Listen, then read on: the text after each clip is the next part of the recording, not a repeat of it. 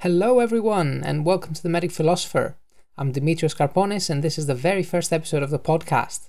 Today, our topic of discussion is worrying. Now, like many other people, I worry a lot. While I'm not going to talk about the science behind the different personality types, I'm sure you know what I mean. Have you ever been in a situation where you feel slightly more stressed than you would have liked? What did you do on that occasion? Well, I, for one, have found myself in that situation more times than I care to admit. And no, being a doctor is not an excuse for living a stressful lifestyle. You may have heard of different techniques to manage with stress. There are plenty out there, and all of them begin from the same starting point the realization that you are stressed. Everyone experiences stress differently, though. Whether your palms are sweating or you can feel your heartbeat, your body has plenty of signs to tell you that you're stressed you just have to acknowledge it. Take a moment and tell yourself, okay, I know this feeling. It's the stress kicking in. As humans, we try to escape from stressful situations in any way possible because we're wired to select the path of least resistance. That's evolution. Nobody likes stress, especially when it's overwhelming, but unfortunately, in the modern world of hectic routines and unpredictable work schedules, stress seems unavoidable, right? Now, you may have seen a graphical representation of what stress does to productivity, and while it is true that for some people a little bit of stress can be a good thing, it is generally accepted that overwhelming stress is not only bad for you, but very detrimental for your productivity as well. Take, for example, a deadline to hand in an important essay. The closer you get to that deadline, your levels of stress will rise. You can take advantage of this by turning it into a few productive writing sessions, but if left until the last minute, the stress will compound. You are more likely to end up pulling an all nighter, and all this to produce an essay of much, much lower quality. So, what has this got to do with philosophy? Well, if we go back in time to the early 3rd century BC, we find a school of philosophy that rejoices in the name of Stoicism. It derives its name from the stoa, which is the Greek word referring to a roofed colonnade or a type of covered portico.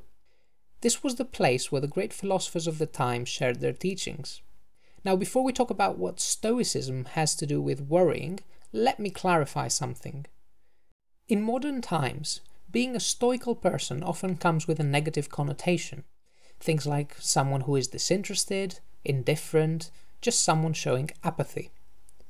The goal of Stoicism was to empower humans to minimize suffering by making decisions that are in harmony with nature. This state of being is known as apatheia, not apathy, apatheia, or apatheia if you prefer, which derives from the Greek a meaning without and pathos or pathos meaning passion, without passion. In other words, the Stoics were calm and composed. They were true masters of their feelings, if you like, a Stoic of the time would never eat a second meal after a filling dinner, just because it was his or her favorite food, for instance. Seneca, one of the big three Roman Stoics, the other two being Marcus Aurelius and Epictetus, was a Roman statesman at the time who supported that as humans we can only control two things our thoughts and our actions. If we have negative thoughts, we're going to feel bad, quite possibly act negatively too. Think driving to work. The car ahead of you misses the chance to cross a green traffic light. How many individuals would on that occasion make a derogatory assumption about the driver ahead? In fact, how many would go as far as to honk or even start shouting to the guy in French? But the question to ask yourself is what is that going to change? The point being, okay, you've missed this green light, sure, but you'll make the next one anyway why allow yourself to not only experience but also express this negativity? It is this kind of thought that can really make the world a better place, little by little, case by case. Okay, going back to the state of being stressed. You've identified that you feel stressed. Next, identify the stressor. Are you worried about others' opinion of you? Perhaps you handed in your work and worry about what the examiner has to say or your teacher. Well, the Stoics would argue that you shouldn't worry about these things because none of them really fall under your control. You may have written the best report, but be unlucky because your boss is just having a bad day in work and doesn't appreciate it. What I'm saying here is not to blame everything negative coming your way to external factors, but focus on your actions. Try your best. Have no regrets, and if you find out that your efforts aren't good enough, worry not. Change your thought process. Do not be offended by feedback. Look at it as an opportunity to improve. What would life be like if there was no room for improvement at all? I'm, I'm hesitant to label it as a utopia because clearly there's no fun in being perfect all the time. It is from our imperfections that we realize and cherish our successes. Marcus Aurelius, the Emperor of Rome himself, claims, and I quote, Very little is needed for a happy life, and it is all within your way of thinking.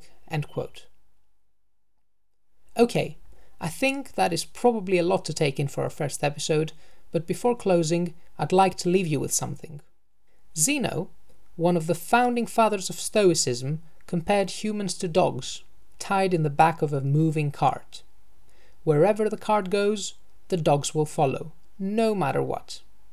The cart in this case represents fate, and the dogs can either keep fighting it frantically or simply relax and enjoy the ride. What would you rather do? Thank you for taking the time to tune in, and I hope you found the show interesting and motivational. This is the Medic Philosopher. Until next time.